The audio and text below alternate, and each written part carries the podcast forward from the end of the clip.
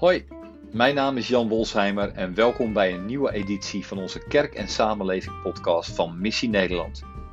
In deze editie is Johan Terbeek te gast om te praten over zijn visie op de klimaatcrisis. Johan is theoloog, schrijver, ruimdenker, maar vooral profeet. Hij werkt in het dagelijks leven bij de Protestantse Kerk waar hij meedenkt en meewerkt aan innovatie. Welkom allemaal.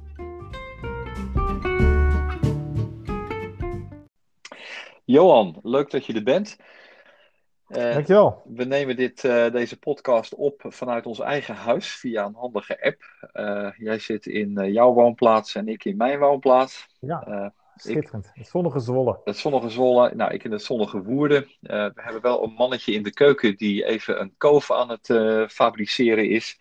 en onze hond vindt hem niet heel erg aardig. Dus af en toe zullen we wel een klein beetje hondengeblaf horen. Maar dat maakt het ook wel een beetje het nieuwe normaal, vind je niet? Zeker, ja, dat hoort er allemaal bij.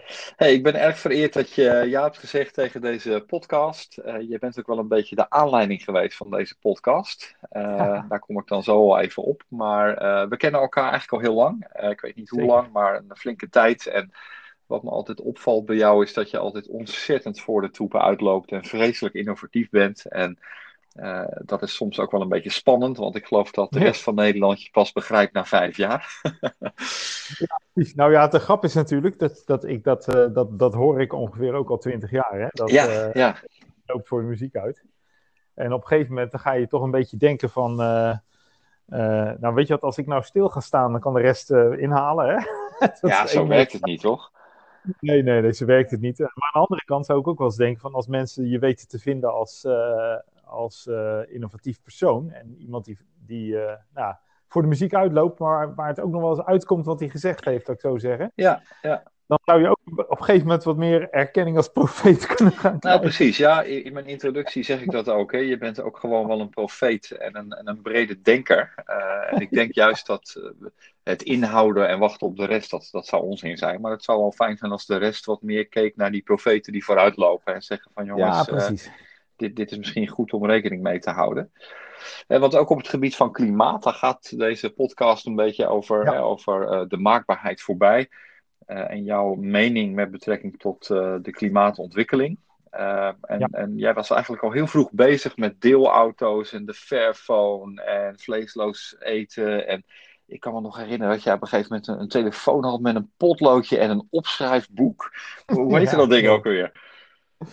Ja, dat is de John's phone. Oh ja, de John's ja, phone. Ja, ja. De dumbphone. De dumbphone, ja. Echt ja, hilarisch. Echt, helaas gaan die dumbphones dan weer niet zo lang mee. Dat is dan weer een nadeel. Ja, ja, ja. Ik, wacht, ik wacht nog altijd op een een of andere uh, dumbphone die echt gewoon van keigoed materiaal gemaakt is. Ik had ooit een keer een Zwitserse uh, telefoon. En ik dacht, nou ja, weet je, die gaat de rest van mijn leven mee. Maar dat was ook niet het geval. Nee, nee. Die hield er ook na twee jaar mee op. Dus ja, jammer is dat. Hey, maar wat, wat triggerde jou eigenlijk om uh, je levensstijl eigenlijk al aan te passen voordat de rest van de wereld het daarover had? Je was daar ook vrij nou, vroeg in.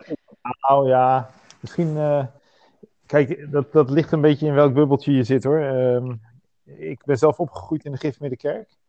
En uh, daar had je vroeger altijd twee stromingen. Je had de wat meer orthodox-evangelicale stroming. Je had het meer over individuele zonde en uh, de redding door Jezus en het gaan naar de hemel. Eh, en ja. het woord van God even dus de, de, de basic uh, piketpaaltjes van de orthodox-evangelicale wereld. Ja. En daarnaast had je de, de wat meer vrijzinnige hoek van de modernisten van ja, heelheid van de schepping bijvoorbeeld ja. en gerechtigheid. En dat werd, toen werd dat gezien als een soort vrijzinnig bolwerk en vrijzinnige onderwerpen en hielden wij ons een beetje ver van. Mm. Dus in die zin liep ik ook gewoon achter hoor, in die tijd. Uh, ik zat natuurlijk destijds ook een beetje in die evangelische bubbel. En, en daar was dat heel lang geen issue. Uh, en voor mij was de grote verandering uh, de komst van bijvoorbeeld een theoloog Tom Wright. Eh, onder andere, maar hij is het meest gezicht van, van die hele beweging geweest voor mij. En ja, dat hele holistische ja. van uh, het koninkrijk van God is voor hier op aarde en voor hier en nu en niet voor, uh, alleen voor later. Of voor uh, ergens hoog in de hemel. Maar het heeft met alle aspecten van het leven te maken. Dus dat, dat holistische, en, maar wel helemaal verbonden aan het koninkrijk van Jezus Christus. Dat heeft mij een soort vertrouwen gegeven om voluit in die, ook in die wereld van duurzaamheid te kunnen stappen. Ja. Dat was voor mij geen, geen, geen gescheiden wereld. Nee, nee, precies. En ik kan me nog herinneren, maar ik kan me niet meer herinneren welk boek van Wright dat was. Dat hij daar uh, over schrijft als onderdeel van je geloof. En ik zat in de trein, ik denk op weg naar Den Haag, want ik was in die tijd nog geen voorganger. Ik werkte nog bij KPN en uh-huh er was een moment dat ik wel kon juichen. Dat ik dacht van, oh, maar dit is fantastisch wat, wat hier staat. Ja, ja. Maar dat was natuurlijk al nadat jij met je precies het land door was getrokken om dat hele, die hele koninkrijkstheologie van Tom Wright aan de man te brengen. ja, ja, klopt. Ja, nee, maar dat, dat, dat is natuurlijk... Uh, uh, kijk, iedereen staat op de schouders van iemand anders. Hè? Dus uh, ik heb ook weer Tom Wright ontdekt via lui van het emerging uh, netwerk in, in Amerika bijvoorbeeld. Ja. Uh, ja, weet je, dat, dat, dat zijn ontdekkingen die we allemaal doen op het moment dat het voor ons uh, goed is, hè? Zeker, ja. Uh, je verzet je soms tegen bepaalde bewegingen. Denk van, kan ik dat vinden? Kan, mag dat? En, omdat het ook met je identiteit te maken heeft, hè? Zeker, ja je hebt je zo lang uh, bewogen in cirkels waar je thuis voelt. En als je dan een, zo zeggen, een, een ander geluid toe moet laten, dan kost het even. Dan moet het even bezinken ook in jezelf en wortels schieten. Mm. En, uh, en dan kan het helpen dat zo'n hele betrouwbare figuur als Wright wel is. Hè? Dat is natuurlijk gewoon een, een man die met humor en, en gezag spreekt over, over de Bijbel. Dat je denkt van, oh ja, wacht even, daar, daar kan ik wel achteraan. Ja, ja. Ja, zeker, absoluut. Ik heb uh, colleges van hem gevolgd in Kampen, niet zo ver bij jou vandaan. Ah, en ik, ik, ik weet nog dat ik uh, uiteindelijk, uh, uiteindelijk hem ontmoette en, en, en, en, al zijn boeken had moeten lezen. En dat, is ook, dat zijn natuurlijk allemaal geen, geen kleine boeken, zeker niet de, de wetenschappelijke boeken die onder NT Wright worden uitgegeven. Dat zijn, de, ik heb echt wel jaren nodig gehad om mijn eigen, eigen theologie weer eens te doordenken. Maar toen moest ik nog wel aan jou denken. Dat ik dacht van oké, dat is toch wel weer Johan de Beek die dat toch wel weer zag voordat ik het zag. En ik had ook echt die tijd nodig om die omwenteling te maken.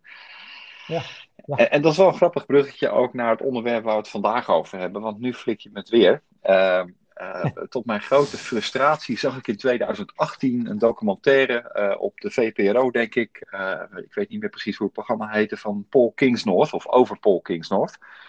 Uh, tegenlicht. Tegenlicht was het inderdaad, ja. En ik, uh, ik weet nog dat ik met kromme tenen die uitzending uh, uit heb gekeken. Hè. Paul Kingsnorth was een gezaghebbende figuur in de milieubeweging. Hij was hoofdredacteur van The Ecologist. En in dat programma ging het erom dat hij eigenlijk zijn hele vertrouwen in de milieubeweging en de oplossingen had verloren.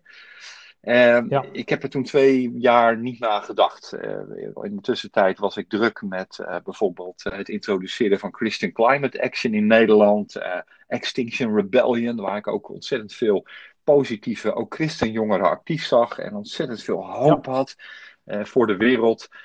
En toen kwam Johan te Beek met een artikel in Nieuw Wij, waar ik echt helemaal ja. van moest bijkomen. Ik heb het hier voor me liggen, 4 november 2020, ja. met als titel Klimaatverandering niet redden, maar rouwen.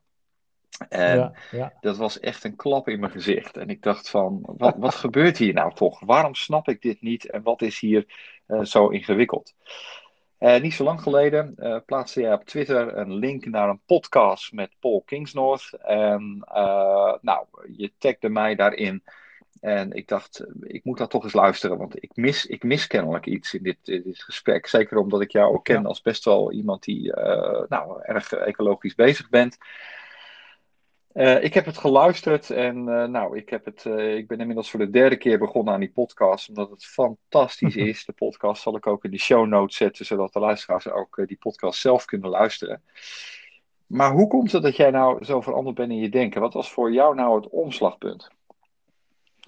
Ja, het is voor mij een, een, een langzaam proces hoor. Um, kijk, Laat, laat ik voorafstellen dat uh, het verlangen naar een, uh, een, een geheelde uh, schepping, dat, dat, dat deel ik met heel veel mensen die klimaatactivist zijn, hè, christelijk of niet. Ja. Hè? Dus um, ja, ik maak me ook jarenlang al zorgen om klimaatverandering, om problemen rond biodiversiteit, dierenwelzijn. Ik heb, voordat ik D66 heb gestemd, de laatste verkiezingen, heb ik trouw Partij voor de Dieren gedaan. Ja. Ehm, nou ja, weet je, je probeert je gedrag erop af te stemmen met in ieder geval thuis veganisme-achtige praktijk. maar weet je, zo, zo probeer je uh, je eigen dingen bij te dragen. Dus, dus ik deel, zou maar zeggen, de zorgen en ik probeer ook een uh, deel van de oplossing te zijn. Dus, dus daar vinden we hem allemaal. Um, tegelijkertijd doe ik een jaar of nou, 15 aan wat je noemt scenario thinking. Ja. Dat is een, uh, een, manier om strategisch over toekomstvraagstukken te denken. En dan ga je eigenlijk allerlei onzekerheden in kaart brengen. En dan probeer je de wat-als-vraag te stellen. Ja. ja. Dat kan gaan over technologie, dat kan gaan over spiritualiteit, het kan gaan over milieu, over economie. En dan, dan zeg je, wat nou als de economie over twee jaar in zou storten? Wat zou daar het gevolg van zijn? Ja, Wat merk je ervan? En dan probeer je daarop te anticiperen in een organisatie. En in mijn geval deed ik dat dan voor de kerk. Dan ging ik proberen te denken over uh, kijk, je kunt nagaan denken over de kerk van wat als wij deze visie hebben en die gaan we omarmen en we gaan er beleid op maken. Hè? Dat is de visionaire mm weg. Ook vanuit de uh, grote realiteit gaan denken waar je weinig of geen controle over hebt. Ja. Nou, klimaatverandering, uh, evenals andere natuur- en milieuvraagstukken, die liggen voor mij principieel op het gebied van daar heb ik eigenlijk geen controle hm. over. Ja. En dat uh, was ook waar ik via die scenario thinking achter kwam. Dan doe je natuurlijk heel veel interviews met allerlei deskundigen. En die bevestigen dat beeld eigenlijk. Hè? Iedereen zegt, ja, het zou anders moeten, maar nee, daar heb je geen controle over. En dan heb je het even over globale schaal. Ja, ja. ja dus korte douche gaat de wereld niet redden, zeg maar. Nee, natuurlijk is het logisch dat als we dat met z'n allen zouden doen, zou dat een impact hebben. Ja, maar dat hebben. gaat niet gebeuren. Ja. Ja, uh, je moet eigenlijk, volgens mij, om het, om het klimaatverhaal goed te snappen, moet je uh, zeggen, de grote globale beweging zien. En dat is een beweging die, die gewoon gestart is in de industriële revolutie, met een bepaald uh, economisch model. Hè? Daar hoort een bepaald mensbeeld bij, daar hoort een bepaalde visie op hoe gaan we om met natuur. dat was een, een, bron in het economische plaatje van natuur, arbeid en kapitaal. Uh, alleen daar is een, in principe een hele grote denkfout gemaakt. En ook een praktische fout, gewoon dat, dat natuur iets is wat wij als mens kunnen beheersen. Wat we uit kunnen putten, waar we onze afval in kunnen dumpen. En dat is een soort onbeperkte bron waar we uit, uh, die we kunnen misbruiken, als het ware. Uh, en die, die filosofie van de industriële revolutie, hè, die, die beheerst ons als het ware al, al 200 jaar. Um, en die is de laatste 30 jaar echt in een enorme stroomversnelling gekomen.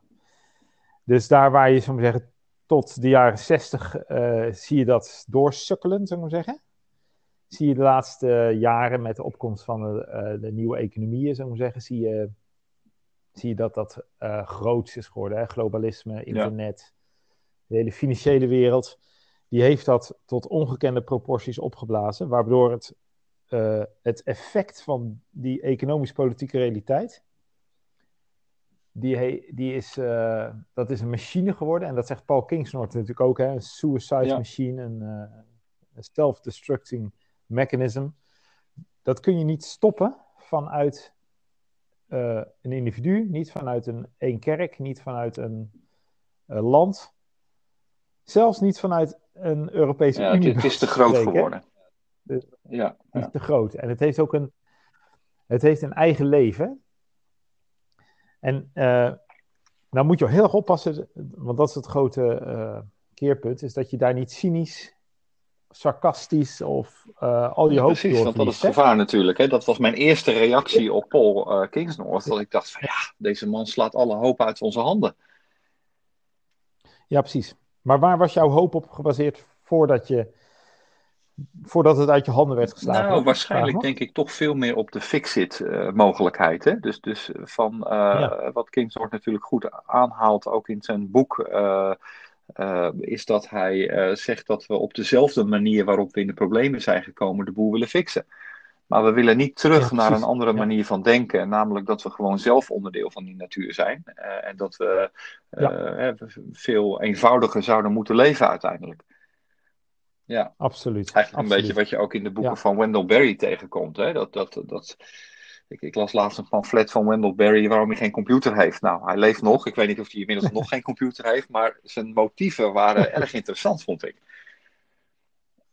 En wat was dat? Gewoon omdat hij zei, we moeten op een, uh, een andere ja, manier... rust en vrede en uh, beschouwing enzovoort. Dus, dat vond ik heel mooi. En, en in deze krankzinnige wereld, hè, waarin we alles en iedereen aan elkaar kunnen knopen, is dat natuurlijk ingewikkeld. Hè? Dus, dus, Absoluut. Maar goed, dus, dus ik denk inderdaad dat het ja. veel meer uh, voor mij een technocratische, ecologische kwestie was dan een, laten we zeggen, spirituele zaak.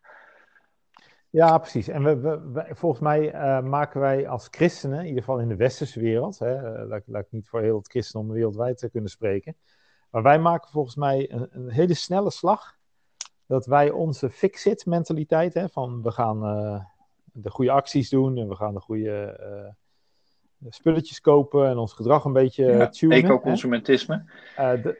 ja. Precies, dat gaan we dat zien we heel snel één op één als dit is een goede spiritualiteit. Hè? Dus zijn dan als het ware gelijk een groene, ja. een groene christen met, met groene gevouwen handen, ja. zou ik zeggen. Maar die, die voor mij heeft ja, Paul Kingsnorth bijvoorbeeld, een van de denkers die mij wel heeft geholpen om, om te zien dat dat eigenlijk niet nee. klopt. En onze spiritualiteit en theologie, die moeten ook eigenlijk veel dieper veranderen om, om daar uh, in mee te kunnen gaan, zou ik zeggen. Laat ik het zo zeggen. Dus dat heeft nog wel een paar hele grote stappen nodig. Ja, leg eens uit, want die stap uh, volg ik even niet. Nou, kijk. Um, als je gewoon wat stappen terugneemt vanuit je eigen uh, geloofswoorden en kaders die je hebt. Hè? Dat is even een, een, lastige exercitie, maar die moet je even proberen Mhm. mee te maken. Um, kijk, dat wat wij nu ons vertrouwde geloof zien, hè, dat is vaak het resultaat van eeuwenlange opeenstapeling van overtuigingen en, en gedragingen en gemeenschappen. En dan wordt het, is het van een wilde rivier is het eigenlijk een, een wat meer ingedampt kanaal geworden. En dat is niet erg, hè? want zo, zo, zo werkt de mensheid. Wij kunnen gewoon als mensen niet leven met alle Nee. mogelijkheden. Of de hele wilde spiritualiteit, om het zo maar te zeggen. Maar wij, hebben, wij, wij voelen ons wat geriefelijker op het moment dat het wat ingekaderd wordt. Nou, stel je nou eens even voor dat datgene wat wij God noemen, hè? dus eh, het, het, het grotere, hogere dan onszelf, het grotere geheel waar we deel van uitmaken, datgene wat de bron is uiteindelijk van liefde of van schoonheid of het goede, hè? Ehm, daar hebben we uiteindelijk hebben wij daar onze christelijke woorden aan gegeven. Maar wat nou als die, die, dat mysterie, hè, want dat kunnen we eigenlijk niet vatten, dat is groter dan onszelf. Wat nou als dat mysterie verbonden is met het, de totale gang van het leven en de totale gang van de Ja, geschiedenis? ja. Hè? En eh, volgens mij, de grote theologische slag die wij nu aan het maken zijn, is, is een omkering van een heel dualistisch beeld naar een meer uh, panentheïstisch godsbeeld. Ja, ja. Dus dat het, het goddelijke, het mysterie, is veel meer verweven met het hele bestaan, dan dat het uh, los daarvan is. En wij als christendom hebben de laatste, uh, ja, heel, ja, wat zeg ik, een groot deel van het christendom hebben in een wat meer dualistisch Ja, dat, fascineert me nou juist, hè? Want ik bedoel, uh, wat ik, wat ik Ja. ineens uit de hoge hoed uh, ontdekte bij het luisteren van de podcast van Kings North, is dat hij na een spirituele zoektocht van tien jaar uiteindelijk zich volgens mij in januari Ja. heeft laten dopen in de Roemeen. Ja. Ja, de Oosters-Orthodoxe kerk. Ja, en, en, en zijn, zijn reden is met name, hij zegt er niet heel veel over waarom dat gebeurd is, maar dat hij het christendom ziet, het oude christendom, wat hij het beste vertegenwoordigd ziet in de Oost-Orthodoxe kerk, is dat het niet dualistisch is. Ja. En ik viel zo wat voor mijn stoel, want hij heeft daar absoluut Ja. gelijk in. Terwijl ik, en jij waarschijnlijk ook, het christendom in het Westen stiekem toch wel behoorlijk dualistisch is.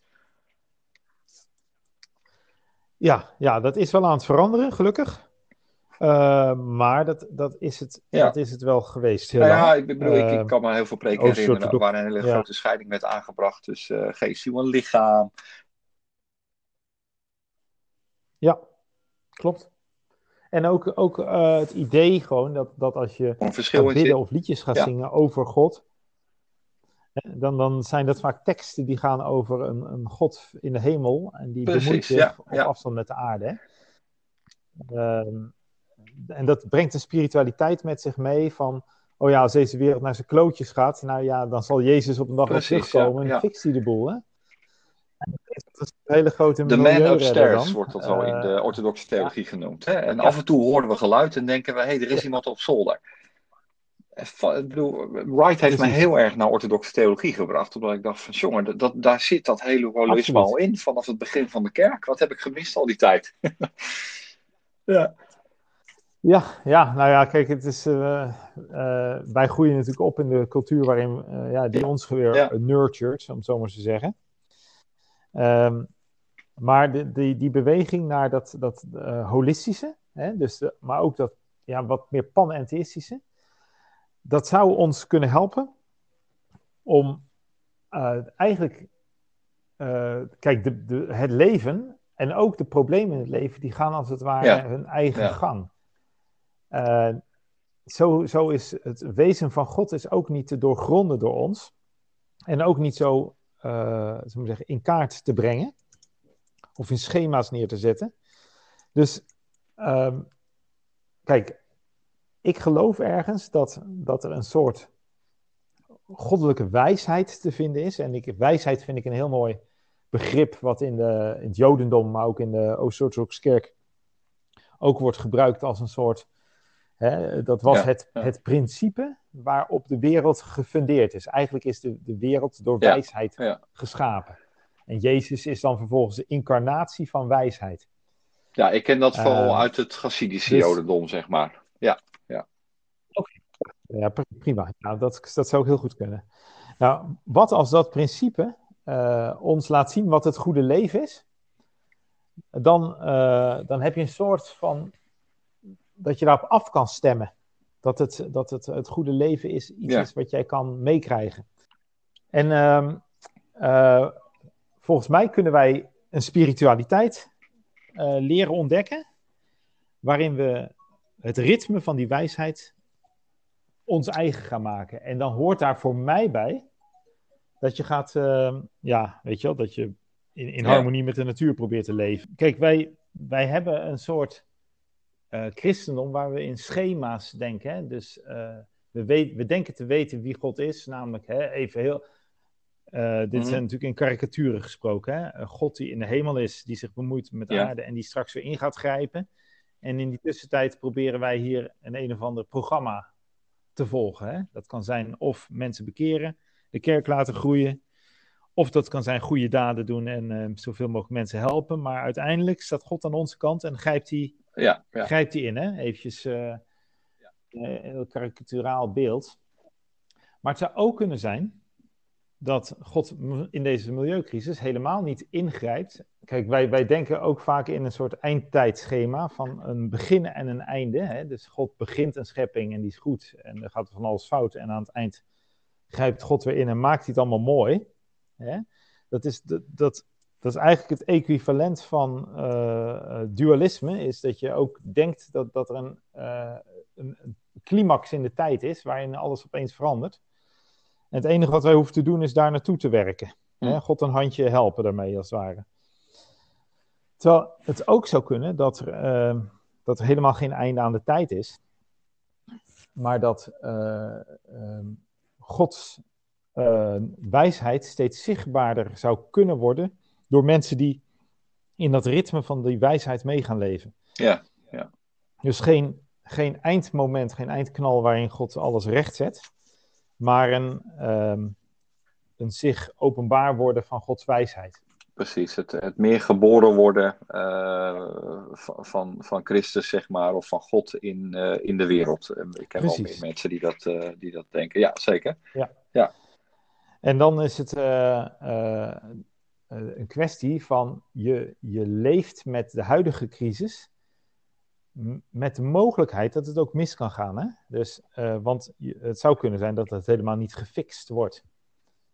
Nee. Dat, kijk, als je even een parallel neemt met uh, het vroege christendom. Hè? Uh, in de tijd van Jezus zou je denken, als je de Bijbelteksten leest, van Gods koninkrijk breekt al, ook al echt door op aarde. In de zin van hè, dat dat hele Joodse volk in vrijheid en harmonie gaat leven met genoeg voedsel en uh, weinig ziektes. En je hebt echt een gevoel van het, het gaat gebeuren. Hè? Maar als je de geschiedenis van het vroege christendom kijkt, in de, hè, heel kort daarna kreeg je die verschrikkelijke oorlog met de Romeinen in de jaren 66 tot 70, de val van Jeruzalem. En daarna nog gewoon, uh, ja, heel lang diepe ellende, om het zo maar te zeggen. Het was dus niet dat dat gefixt werd op dat moment. Wat er, wat er verandert, is dat de mensen die van een misschien relatief rustige situatie in een oorlogssituatie terechtkomen, die, die volgen Jezus door te zeggen van we hebben het, het paradigma van Jezus is dat hij uh, de zijde kiest van de, degene die op dat moment het meest slachtoffer is van, van de ellende. Dus de, de christenen die gingen mhm, ook zorgen voor de zieken en, de, en voor de oorlogsslachtoffers.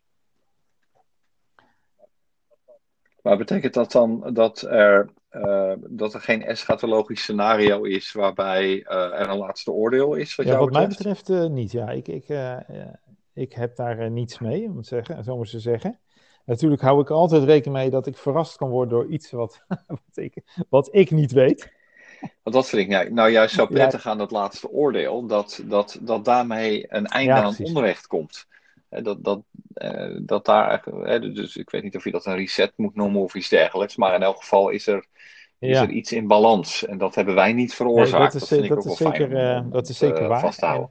alleen je moet wel een beetje voorstellen dat, dat wat wij weten over eschatologie, wij denken vaak in hele moderne termen erover. Hè? Dus inderdaad een eindmoment in deze wereld waar er een grote schema's, en grote schema's. Ja, Terwijl in de Bijbel wordt er in poëtische termen gesproken en in symbolische termen over, uh, over wat dat betekent, omdat het gaat over iets wat groter is dan wat wij kunnen vatten.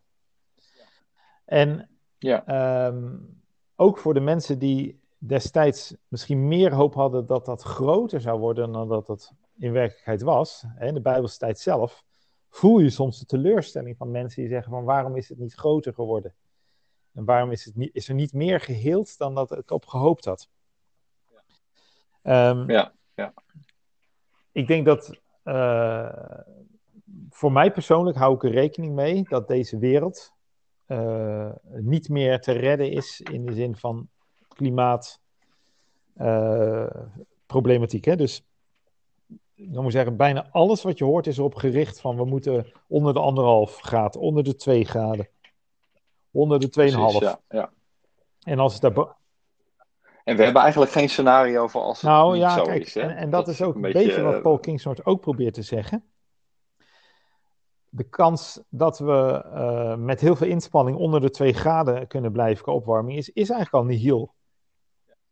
Weet je wel? Dan ja. zou je eigenlijk alles moeten veranderen, maar gewoon puur even uh, carbon technisch, om het zo maar te zeggen, wat er in de atmosfeer zit.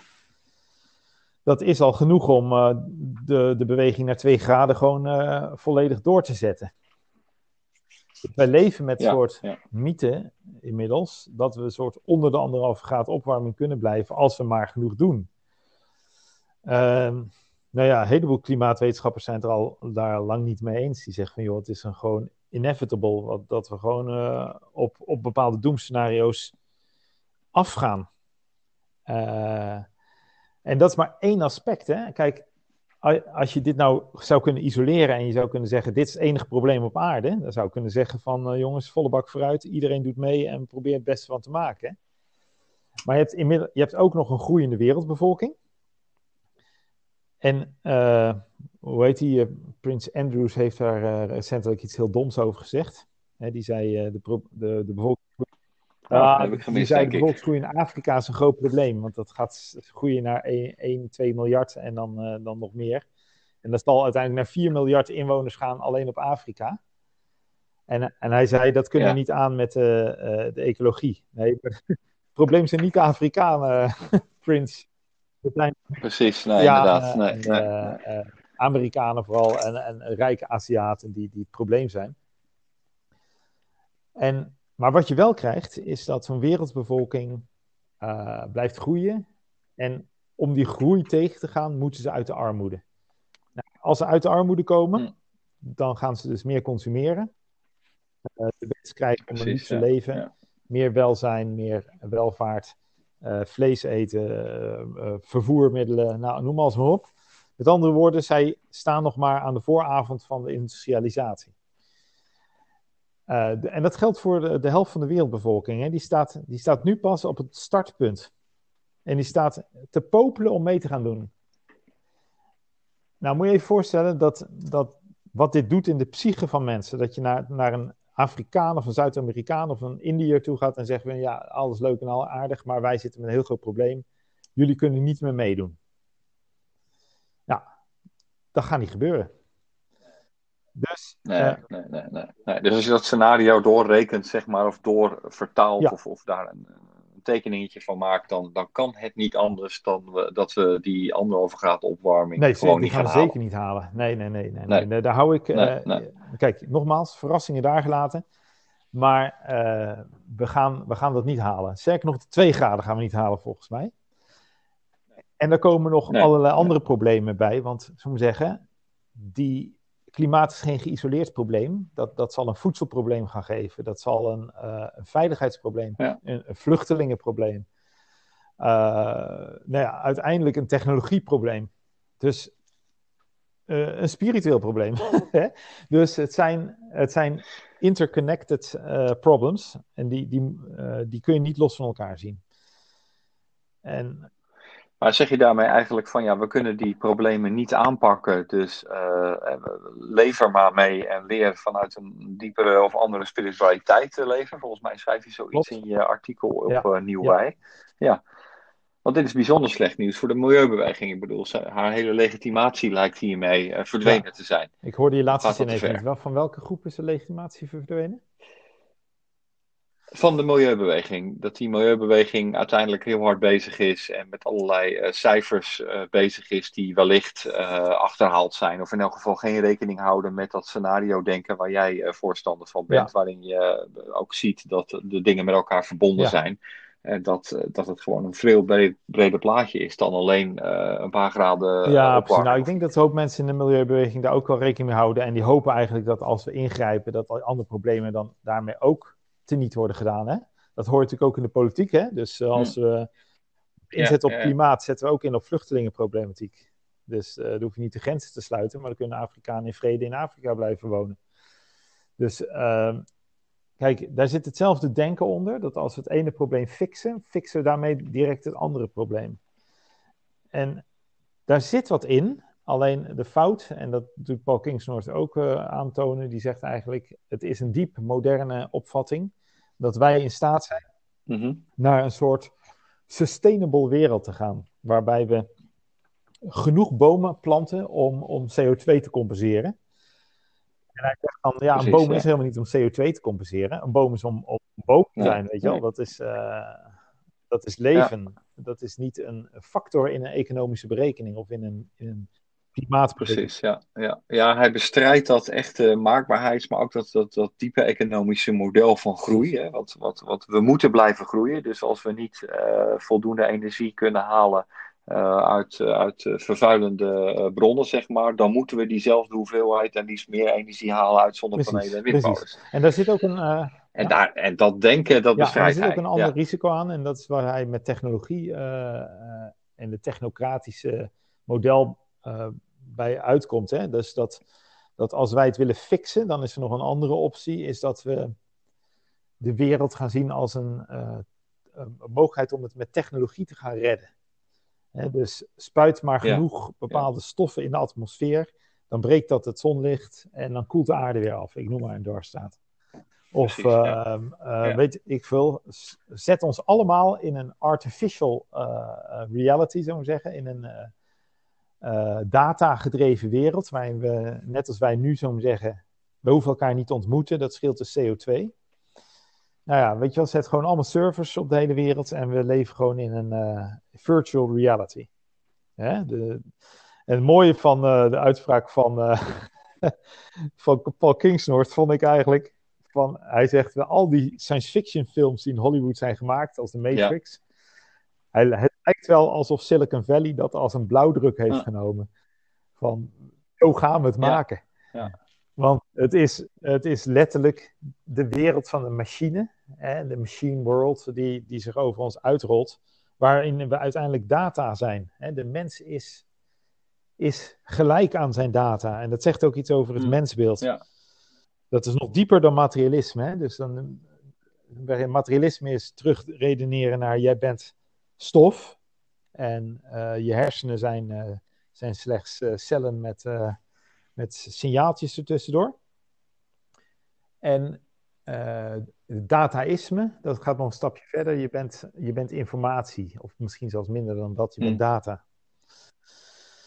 Ja, als dat een oplossing voor ons probleem is, nou, dat is niet de wereld waar ik uh, wil leven. Nee, precies. En je kunt je dan ook afvragen, hè, als, als je daar zo naar luistert, eh, ondanks dat ik de hele redenering heel goed begrijp, van waar, waar, waar is hoop te vinden? Eh, en, en, dan is hoop misschien wel niet te vinden in het fixen van de wereld. Maar, maar wat wordt dan het nieuwe narratief wat jou betreft? Um, nou, kijk, laat ik eerlijk zeggen dat dit een rouwproces is. Ja, dat schrijf je inderdaad. Uh, ja. Dus, uh, kijk, ik hoop ergens. Ik ben natuurlijk ook gewoon vader van een kind. En ik hoop dat mijn zoon in een wereld kan leven uh, met genoeg voedsel en met genoeg gezondheidszorg. En waar die gelukkig zijn, zijn, zijn, zichzelf kan ontplooien met de talenten die hij heeft. En uh, weet ik veel, de liefde van zijn leven kan vinden en zelf weer kinderen op de wereld kan zetten. Hè? Dus, um, en ik zie een wereld komen waarin dat behoorlijk aan het misgaan is. Dus ik zit ook wat dat betreft in een rouw. Ik had het ook graag anders ja. gezien. En soms betrap ik mezelf ook op, op de, de technocratische oplossing. Dat ik denk van, nou, weet je wat, als we nou maar gewoon hard gaan werken en uh, de goede partij stemmen, dan, ja. fixen, het, dan fixen we het wel. Um, en ik doe er ook nog aan mee. Hè? Weet, het is niet dat ik stop met, met, uh, met uh, dat, dat opeens denk ik, oh, ga vlees eten. Precies, ja. ja. Dat... Ga vlees eten en, en diesel rijden. Ja. You lose it. Uh, dat, dat is natuurlijk een totale cynische en hopeloze wereld. Um, dus je hebt, laat ik zeggen, je hebt twee dingen. Je hebt de opdracht om sowieso uh, diep met te ver, verbonden te zijn met een diepe spiritualiteit.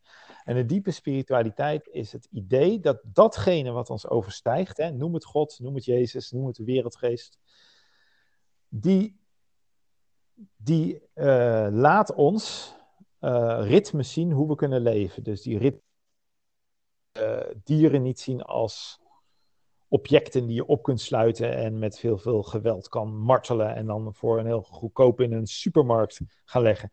Dat is niet hoe het grotere geheel, dat wat wij God noemen, die zal niet zeggen, jongens, ga een supermarkt doen met kiloknallers. Nee. Dat kan nergens een spiritualiteit zijn. Nooit.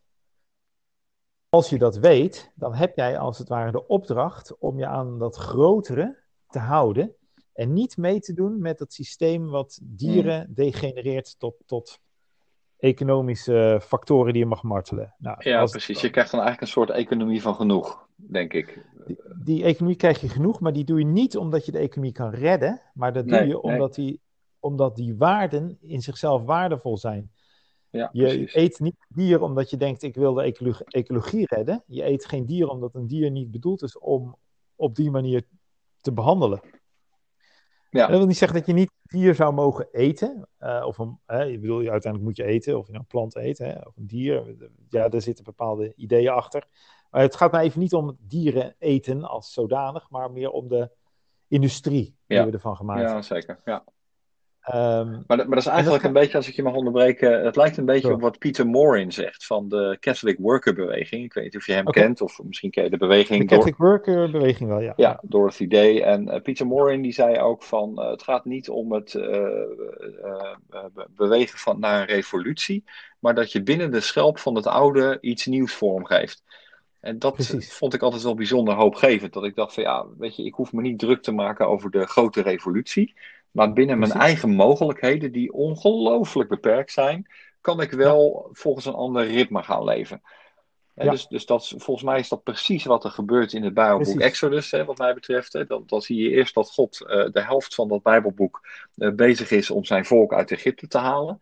En de rest van de Bijbel, maar in elk geval het tweede deel van Exodus, daar lijkt het wel of hij het denken van Egypte uit zijn volk aan het halen is. dus dan geeft hij nieuwe regels. hoe ga je om met, uh, nou ja, ook natuur. Het land mag niet braak liggen. Nou, je kent al die, die, die, die dingen uit de Torah wel, waarvan je denkt van ja, uh, zij leefden anders. Uh, en nergens hoor ik God zeggen van nou, dat doen we omdat we hiermee de wereld gaan fixen. Maar ik wil gewoon dat je zo leeft. Als je bij mij hoort, leef je zo.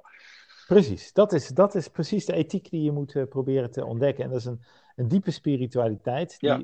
uiteindelijk verbonden is met het leven zelf. Ja, ja precies. Ja. Kijk, je, je, je zou ook kunnen zeggen dat ook al ken je helemaal de Bijbel of een expliciet christelijke God niet, dat wil niet zeggen dat je niet in verbinding kan zijn met datgene wat, wat het leven is. Ja. Dus uh, dat filmpje van Rob Bell, die heeft ooit een keer dat rhythm filmpje gemaakt. Dat hij eigenlijk zegt van iedereen voelt dat ritme in de muziek aan. En uh, het, de vraag is, ben je, leef je in tune of Precies, niet? Ja, ja. Nou, ik vind dat een waanzinnige metafoor. Ja, die zo sterk is dat ik denk, ja, daar gaat het om. Het gaat de, de vraag is niet, redden we de wereld, maar leven we in tune? En met het feit, en nou komt het lastige, want jouw vraag was, wat is dan de hoop? Ja. Met het feit dat je probeert in tune te leven, kan het wel zo zijn dat de wereld toch vergaat zoals wij die vandaag kennen. Ja. Maar dat kan ook bijna niet anders, want het systeem is kapot. Ja. Dus de industrialisatie, dat, dat hele, die hele grote machine, die, die rijdt op zelfdestructie af. Um, en dan zou het ook kunnen zijn dat het grotere geheel zegt van ja, deze, deze auto gaat van de klif af, weet je wel, en punt. Ja. Bijsturen gaat niet meer lukken, want het, het, het, het, het daar is het te groot voor, weet je. En die, dat, die heeft een monster gecreëerd. En dat monster blijft honger hebben en blijft zichzelf opvreten, totdat hij zichzelf heeft opgeblazen. Met heel veel schade om zich heen. Ja. Um, ja, is dat hopeloos? Nou, de hoop kan er ook in zitten dat als jij uh, leeft in een situatie met lijden, dat je opgeroepen wordt om Christus te volgen in, in het lijden. Mm. Want je wordt, je wordt deel van zijn lijden en daarmee een, een zaadje wat sterft, wat uiteindelijk de hoop op nieuwe, nieuw leven geeft. En dat is ook een spiritualiteit die ook heel diep in de Bijbel Zeker, zit. Ja. En het zou kunnen zijn dat wij opnieuw in een stervensfase zitten en niet in een, we gaan naar een, een hoogtepunt. Ja. Ja. Uh, en dat is dus een situatie waarin je dus ten eerste moet rouwen over het verlies van de, de wereld om ons heen. En goed, dat, maken we allemaal mee, want ja, je, je weet, we gaan het niet redden. Uh, en dat is dus verlies op verlies van geliefden, van, van, van leven, van welzijn van dieren, van schoonheid en alles. Dus maak je op voor een hoop lelijkheid, oorlog en, en uitbuiting en noem alles maar op. Maar in dat lijden zijn wij niet onwetend wat betreft het verhaal van God. Want dat is, het is eigenlijk ballingschapstaal. Ballingschapshouding. Het is ballingschapstaal, ja. ja. En in die zin gaan we als het ware uh, de ballingschap nog maar in. Sterker nog, daar, gaan, daar zitten we nog lang niet in. Daar moeten we nog ja. in. Ja, ja. En, en, andere delen zitten al in die delen van de wereld die uitgebuit worden. Ja. Mensen die in slavernij leven, die zitten al in die ballingschap. Precies, ja. Ja, ja, ja absoluut. Ja, ja, helder. Ja, boeiend. Nog, nog even terugschakelend naar, wat, naar die podcast van, van Kings North, als je het goed vindt. Uh, ja, sure. Wat mij zo enorm inspireert aan zijn verhaal, is dat hij uiteindelijk uh, twee dingen aanwijst. Hij wijst wel meer aan, maar twee dingen die voor mij een beetje uitsprongen, is dat we leven met gebrek aan grenzen. Ja, dus uiteindelijk uh, gaat het in dat gesprek uh, ook, het begint volgens mij met een heel verhaal over economie. Dus dat de economie zeg maar veel te groot is geworden, maar dat je het klein en lokaal moet houden, omdat je dan voorkomt dat een aantal mensen, bedrijven, instellingen de macht hebben te veel mag krijgen. Dus dat vond ik ook wel inspirerend trouwens, om, daarover na te denken. En uiteindelijk heeft hij het zelfs over eh, de grenzen van ons bestaan als mens, hè, de, de, de, de sterfelijkheid, die we kennelijk maar niet willen accepteren. En daardoor, nou ja, waar jij het net over had, zijn we druk bezig met die data. Want als onze data voortleeft, dan zijn we onsterfelijk. Ja, dus, we hebben de, dus het gebrek aan grenzen, dat benoemt hij enorm. En dat, uh, ja, gek genoeg, vond ik, vond ik daar heel veel rust in. Dat ik dacht van ja, ik ben begrensd als mens en, en sterfelijk. En dat, en, dat is ook oké. Ja, precies. Ja, dat is eh, de hel, hè? Uh, je hebt, je hebt een, op Netflix heb je een serie. Uh, dat is natuurlijk wel grappig om, als je het over data hebt en je gaat vervolgens positief over Netflix hebben. Maar goed, dat is even een andere discussie. ja. ja. Op Netflix heb je een serie heet Altered Carbon. Oh. En dat, dat speelt ergens in de toekomst, waarin de geest van de mens, althans zijn gedachten en, en, zijn herinneringen, die kunnen gevangen worden in een schijf. Oh. En die schijf die kan vervangen worden. Jouw lichaam is dan je sleeve geworden, je, je, je omhulsing. Ja, ja. En je kunt, uh, je, kunt je, je, je sleeve vervangen. En uh, daardoor heb je dus in feite eeuwig leven. Ja. En dan is er een, uh, een verzetsbeweging en dat zijn de Neo-Catholics.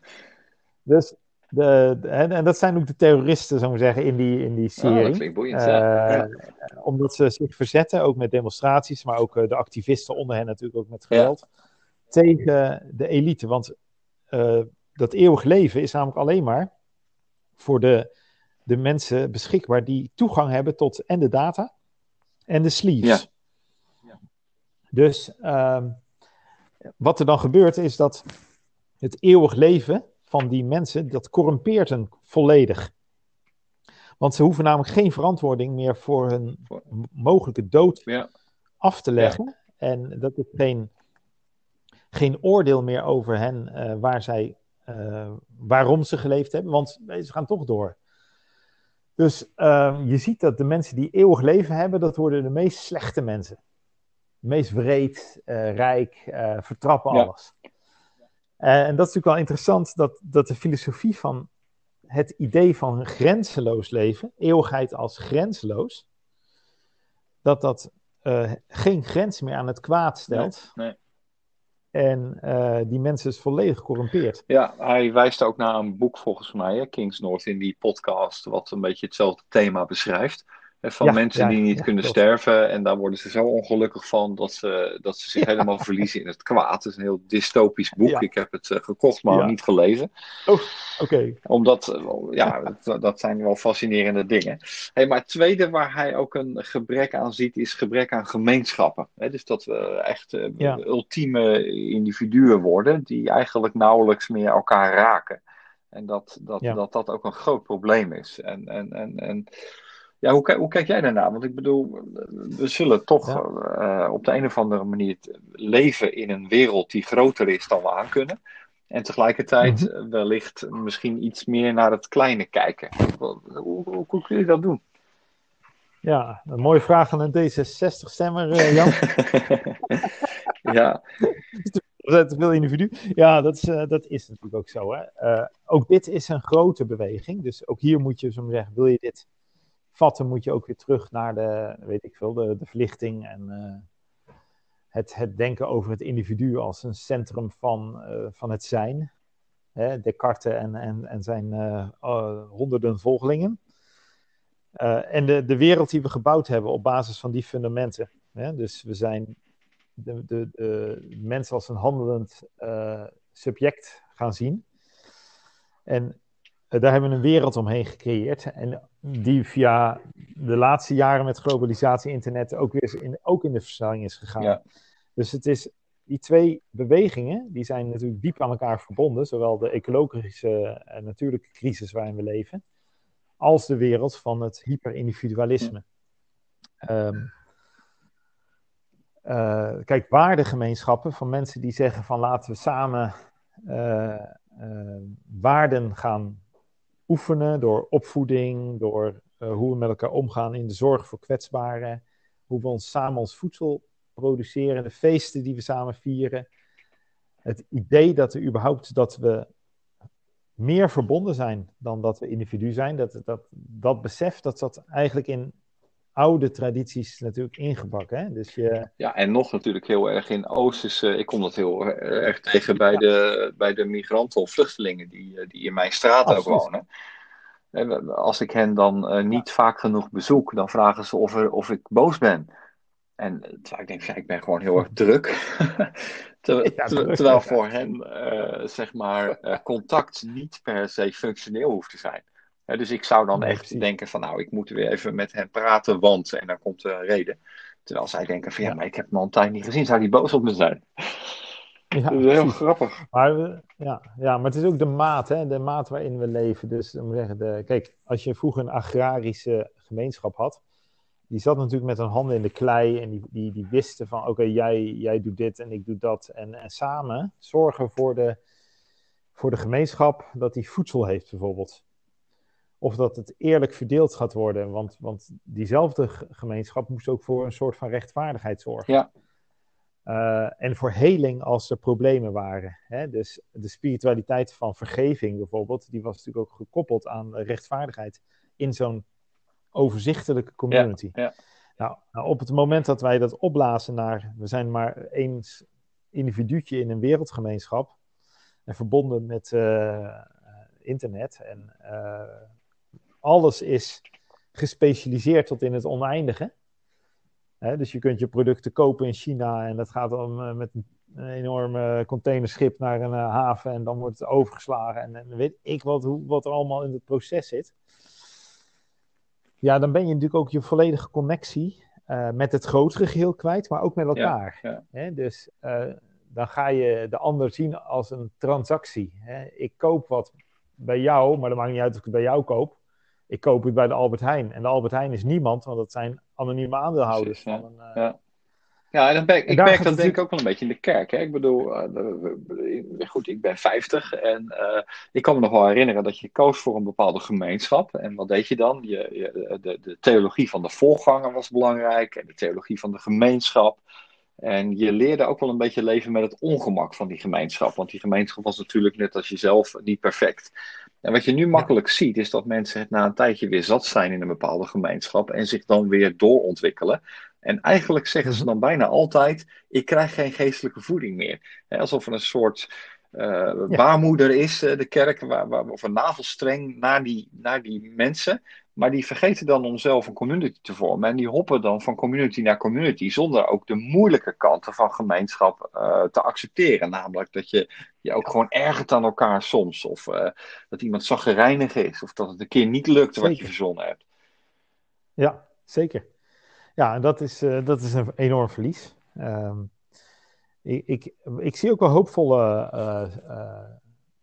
zeg communities ontstaan. bijvoorbeeld in in uh, Den Haag bij uh, volgens mij uh, Bettelies Westerbeek ja, klopt. en hoe heet die? Neo de Neo Bono. de Bono, ja. ja.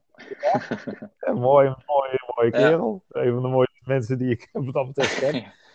Zo'n zo, zo coöperatief ja. leven gaan opzetten. Hè? En dat is eigenlijk hun community. Ja, ja, het begon met een tuin, hè? want ik ken, ik ken beide natuurlijk ook goed. En het, het, ja, het verrassende vond ik dat, dat die tuin dan een soort middelpunt werd, of eigenlijk een soort bodem werd voor het ontstaan van gemeenschap.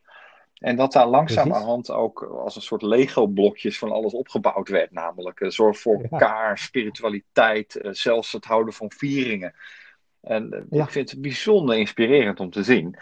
En ja, ook, ook gewoon jammer om te zien dat dat dan ook eindig is. Omdat gewoon de, de financiën op zijn. En dat je, dat ja. je dan heel hard moet werken om een club mensen ja. om zo'n community heen te hebben. Die dat gewoon levend houden. Ik heb dat natuurlijk vaak gezien. Nou, jij werkt binnen die club bij de PKN.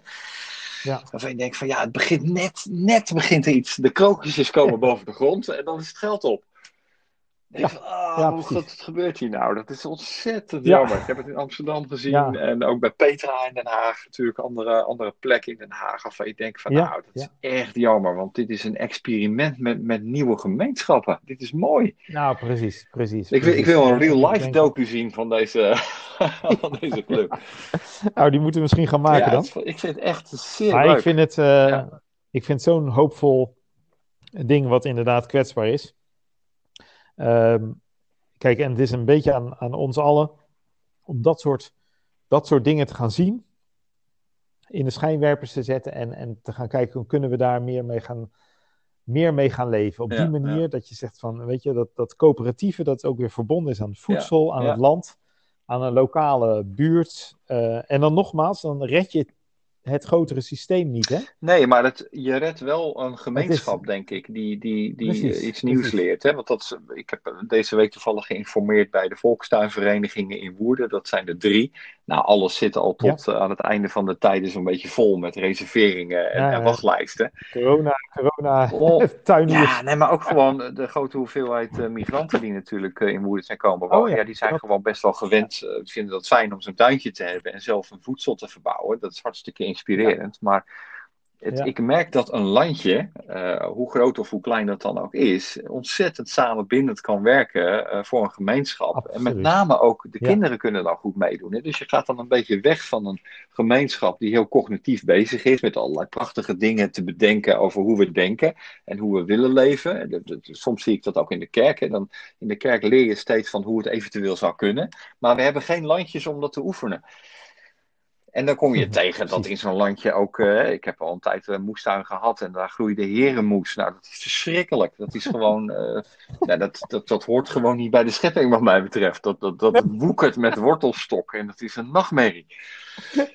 Ja, ja, die hebben wij ook. Eh, of ik heb bijvoorbeeld een keer op een landje hier in, in Woerden uh, sperziebonen geplukt. Dat is dan een soort, uh, weet ik veel, een kerel die heeft land gehuurd en die, die, die, die heeft daar uh, zo'n natuuropbrengst van en die verkoopt dat op de markt. Heel erg leuk. Dus dan kun je als vrijwilliger aanmelden.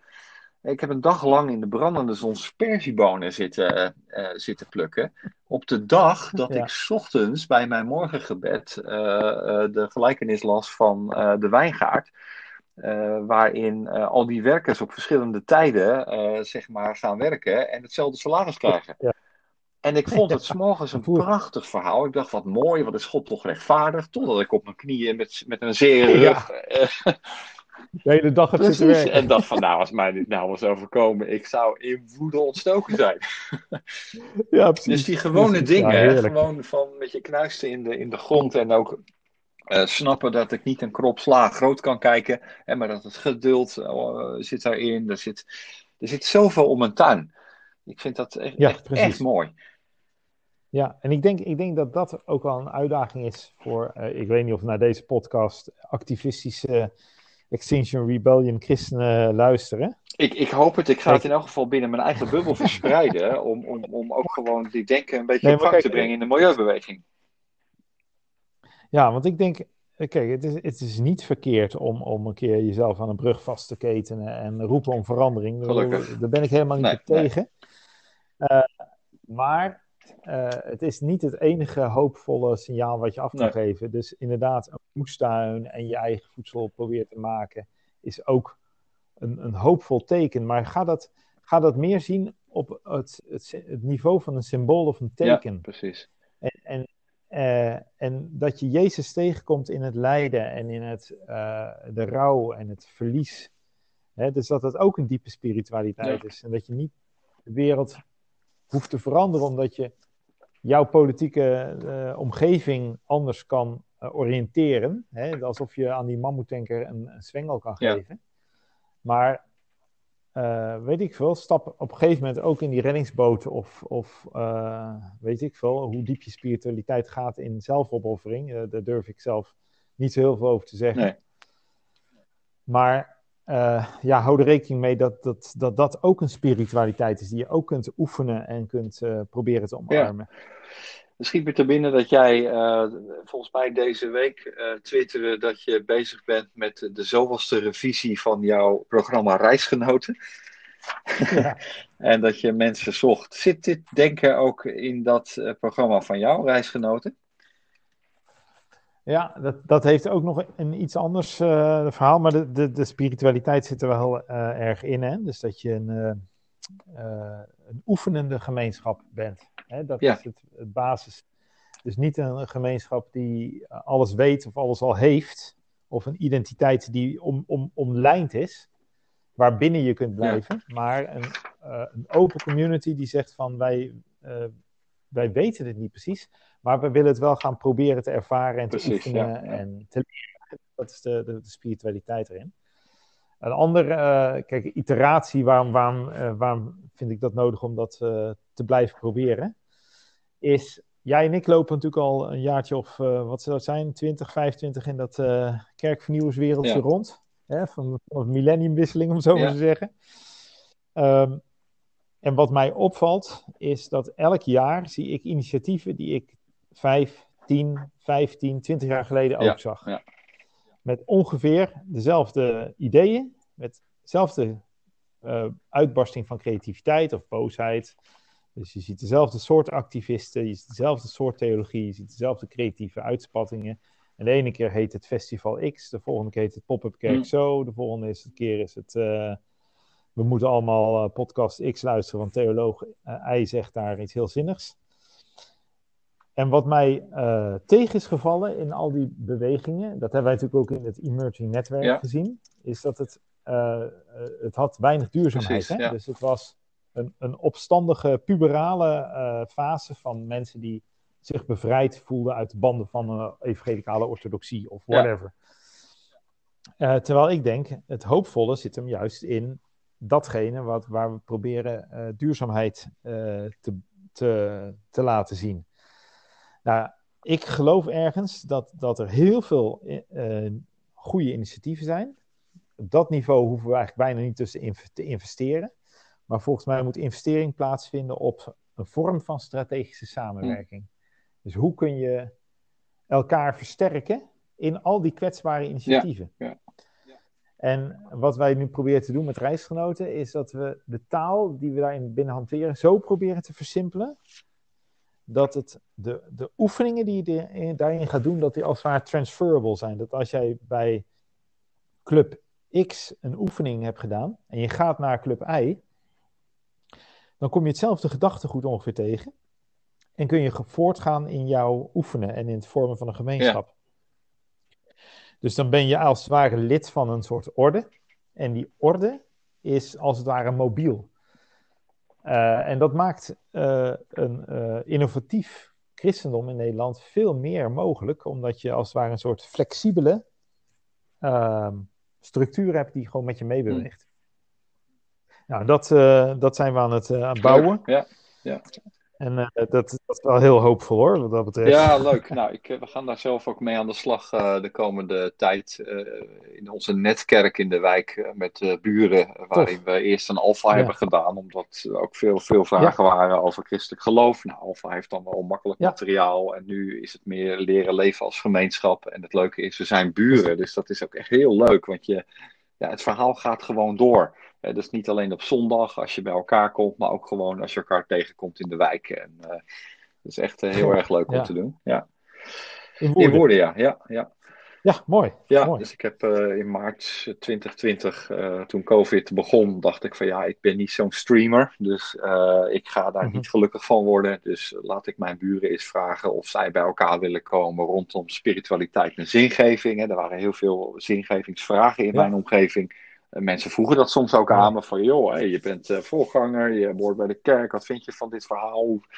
Ja, ik weet ik veel wat ik van dit verhaal vind. Uh, dus de eerste pandemie die ik meemaak.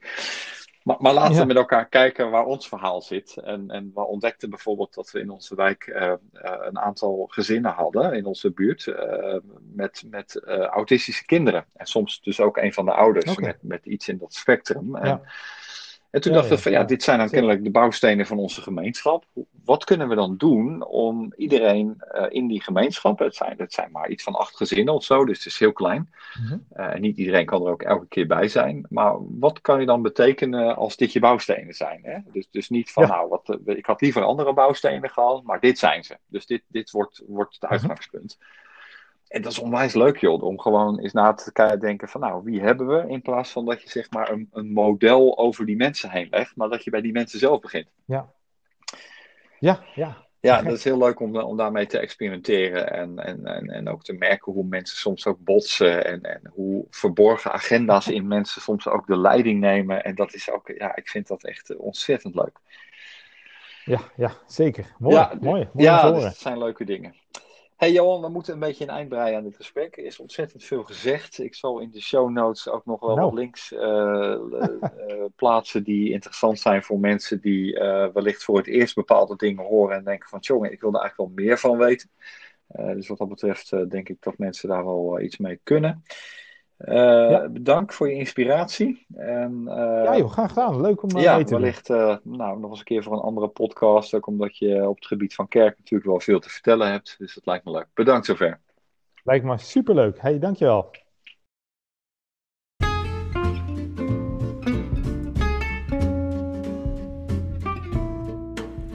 We zijn aan het einde gekomen van deze podcast. Dank voor het luisteren. In de show notes van dit programma tref je een aantal links aan die interessant zijn om te volgen uh, en die te maken hebben met dingen die Johan en ik besproken uh, in deze uitzending. Je kunt je ook abonneren op deze podcast, zodat je toekomstige edities in elk geval niet zult missen. Tot ziens en tot de volgende keer.